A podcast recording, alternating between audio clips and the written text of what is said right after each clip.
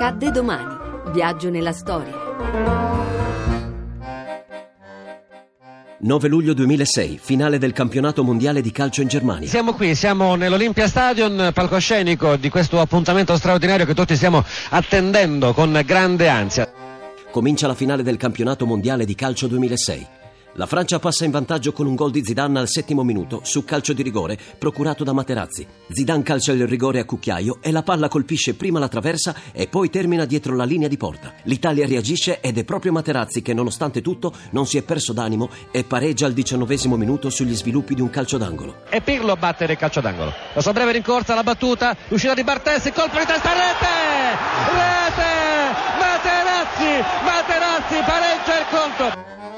Ma la partita finisce 1-1 e si va ai supplementari. Ed è al 111 minuto che succede qualcosa in campo. L'arbitro ferma il gioco. Materazzi a terra, ma nessuno sa che cosa è successo. Sono attimi di grande attesa. Buffon fa segno di avere visto. Ripetutamente indica con le dita gli occhi. Ma che cosa ha visto? Mentre Marco si accingeva a far salire la, la linea difensiva, mi sono accorto che si era soffermato a parlocchiare con Zidane. Ecco.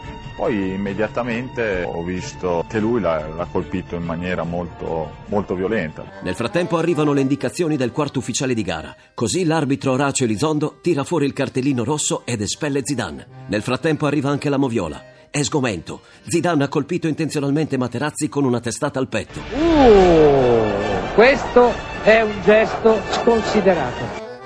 Al termine dei 120 minuti il risultato è ancora fermo sull'1-1 e per la seconda volta nella storia l'assegnazione della Coppa del Mondo è decisa ai calci di rigore. Dopo quattro rigori a testa l'Italia è a punteggio pieno mentre la Francia è ferma a tre. È un calcio di rigore fondamentale. Grosso, rete! Fabio Grosso, che aveva già deciso le sfide con l'Australia e con la Germania, segna il rigore del definitivo 5-3 e permette all'Italia di vincere il diciottesimo campionato mondiale di calcio, il quarto della storia azzurra. Campioni del mondo! Campioni del mondo! Campioni del mondo! Campioni del mondo! Per la quarta volta la nazionale di calcio conquista il titolo di campione del mondo! 34, 38, 82, 2006. Un sogno, un sogno, gentili radioascoltatori.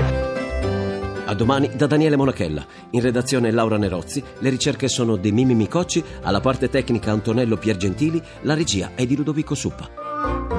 Il podcast e lo streaming sono su radio1.rai.it.